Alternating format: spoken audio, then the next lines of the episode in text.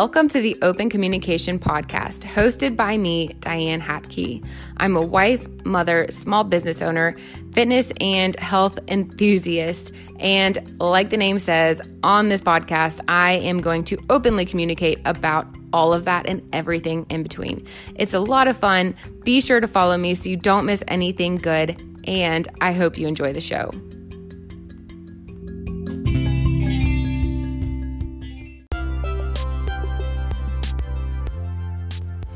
Before we dive in, a quick word from our sponsor me, I'm the sponsor. I'm so excited to announce that my new program is available. You can get Unleashed as an online course only or coupled with one on one eight weeks of coaching with me. This is for you if you feel like you've bought into the idea of what your ideal life should look like. This is for you if you feel like you've sacrificed parts of yourself for your relationship, your career, or your children, and you no longer feel whole. This is for you if you find yourself acting and reacting in ways you later wish you hadn't, or if you fail to show up for yourself and your goals in the way that you know possible. In this program, we clarify what you want and who you want to show up as. We dive into the old programming and limiting beliefs that keep you stuck, and we work through ways to release this. Then we dive into your conflicting desires, the parts of yourself that you've pushed down and denied, so that you can begin to fulfill these areas of your life that need to be seen and to accept them for who you fully are. Finally, we will create the version of yourself that you want to be and that you want to show up as so that you can start stepping into who you fully are. If you want to learn more or if you are ready to join, please visit my website, diannehatke.com. That is D I A N N E H A T K E.com. All right, you ready? Now, on to the show. Welcome back to the Open Communication Podcast. In this episode, I just want to elaborate a little bit more on a post I shared recently about a time when I was a nutrition coach and why I didn't like it and what I know now that I wish I knew then. Because if I had known this, I think that I would have been able to help people a lot more. So, a couple years ago, I I guess you could say dabbled in nutrition coaching. I love nutrition. I love learning about how the body works. Um, I love sharing this knowledge with people and using it to help them progress forward. But I really didn't love coaching. And I actually tried it out two at two separate times and each time like the first time I went into it I thought I would love it and then I didn't and then the second time I thought I would love it and I I didn't. I thought something would change, but what I realized is I needed to know what I know now. And now I do coach but not in nutrition and I do love it. But I would get so frustrated because people would come into me and they would want change. They would want to improve their health. They would want to improve their sleep. They'd want to improve their energy. And they'd want to lose weight. They'd want to gain weight, whatever it was. And so we would sit down, we would review their lifestyle, and we'd make adjustments. And we would make adjustments at whatever size they were comfortable with. So often with a lot of people, I start small you know, a small change that you can work into your schedule that doesn't go too crazy, and then we'll add to that. And every week they would come back to me and they wouldn't do it, or they'd do it half assed or partially or whatever. And I would just sit there like, what the fuck? I'm telling you what to do. Like, you know what you need to do. I'm just telling you, like, this is it. Like, you know, if you want to lose weight, you got to quit eating candy out of the candy jar and quit drinking soda. Like, just stop.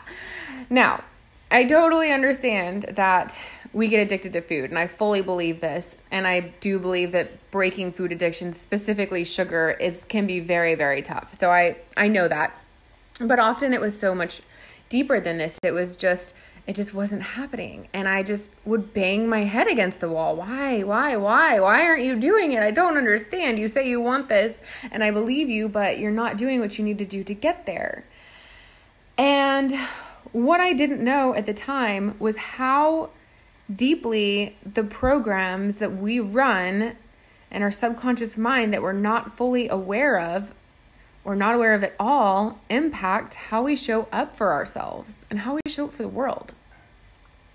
I'm going to elaborate on this, but first, I do want to clarify you can't blame your programs on everything. Once you're aware of them, there absolutely does come a point when you have to just take action, even if you don't want to.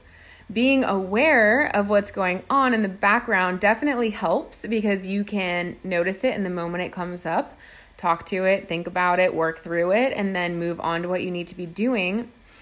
But there always will come a point when you just have to suck it the fuck up and go get it done. And I wish that that wasn't the case. And I think that a lot of people search for a magic pill to make that not be the case, but there's not one out there. So I'm sorry, guys.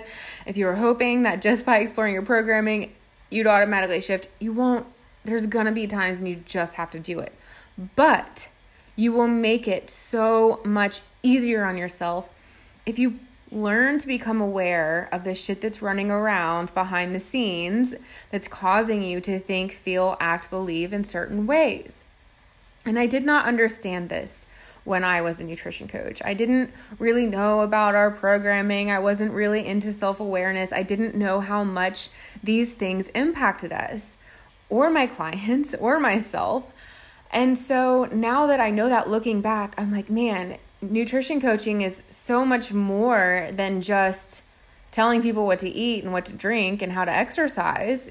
It's breaking down the beliefs that we have around food, around our bodies, around our worthiness to get what we want for ourselves, to achieve the body we desire, to achieve the health we desire, to achieve the energy and the healthy sleep that we want for ourselves. There's so much running in the background, so much fear, angst, so much trauma, even from childhood experiences where maybe we were told things about our bodies or about food that we're holding on to that we may not even be aware of. That when we go to eat a healthy diet, we might feel guilty when others around us aren't.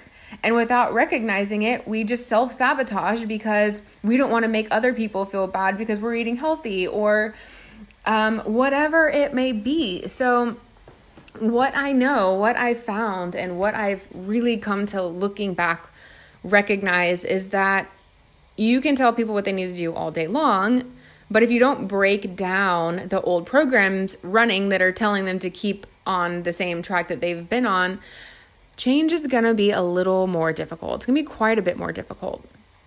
And when you can begin to become aware of this stuff as it comes up for you, of this old programming, of this old junk, of this old crap, of this stuff that you're hanging on to that you don't want, that doesn't align with who you want to be anymore, or how you want to show up, or how you want to feel, you can question it when it comes up. So when you go and you, and yes, I'm just keep using the food, but really, you guys, this, this works for anything, anywhere you're feeling stuck or you're not um, making that the effort that you want to be making to reach your goals. But when this stuff comes up for you, when you go to eat a healthy meal and you start walking to the fridge and your boyfriend's like, "Well, why don't we just go grab McDonald's?" and you're like, "Okay," because ask why. Why did I say okay to that? Do I did I say okay because I don't want him to feel guilty that he's getting junk food and I'm taking care of myself? Did I say okay because it's easier? Well, is easier really what I want? Is this going to be easier for me in the long run? Question it, examine it, get to know it, ask why it's there. And when you do this, life becomes a little bit easier. I promise you, it really does. Because you can see what you're holding on to and you can release it. And often, just that recognition is enough for it to kind of dissipate on its own. So, yes, you are still going to have to take uncomfortable action sometimes. I don't want you to think that you're off the hook for that if you start doing the self work, but the self work really helps to make this process a little bit easier. And as dark as it can get, sometimes it's also a lot of fun. So, I urge you to work on your self awareness practice. This is the first thing that you can do. Whatever you're working towards, if you know you keep self sabotaging yourself, what can you do? Start becoming aware of your thoughts in the moment. Start becoming aware of your actions as they're happening. And when you set out to do a self sabotaging behavior, because you're aware of it as you're doing it, you can stop yourself and say, wait a second, is this really what I want for myself? What's going on here? Why am I walking to the fridge again? Am I really hungry or am I just bored? Why am I not taking action towards my goals? Is there fear? Am I worried about judgment? Am I worried about hurting someone else or offending someone else? Or is that voice in my head just saying some nasty things to me that I know aren't true? I promise you guys, this is one of the most beautiful gifts you can give yourself. So, thank you for tuning in, and I'll see you back next time with um, my next little round of random thoughts.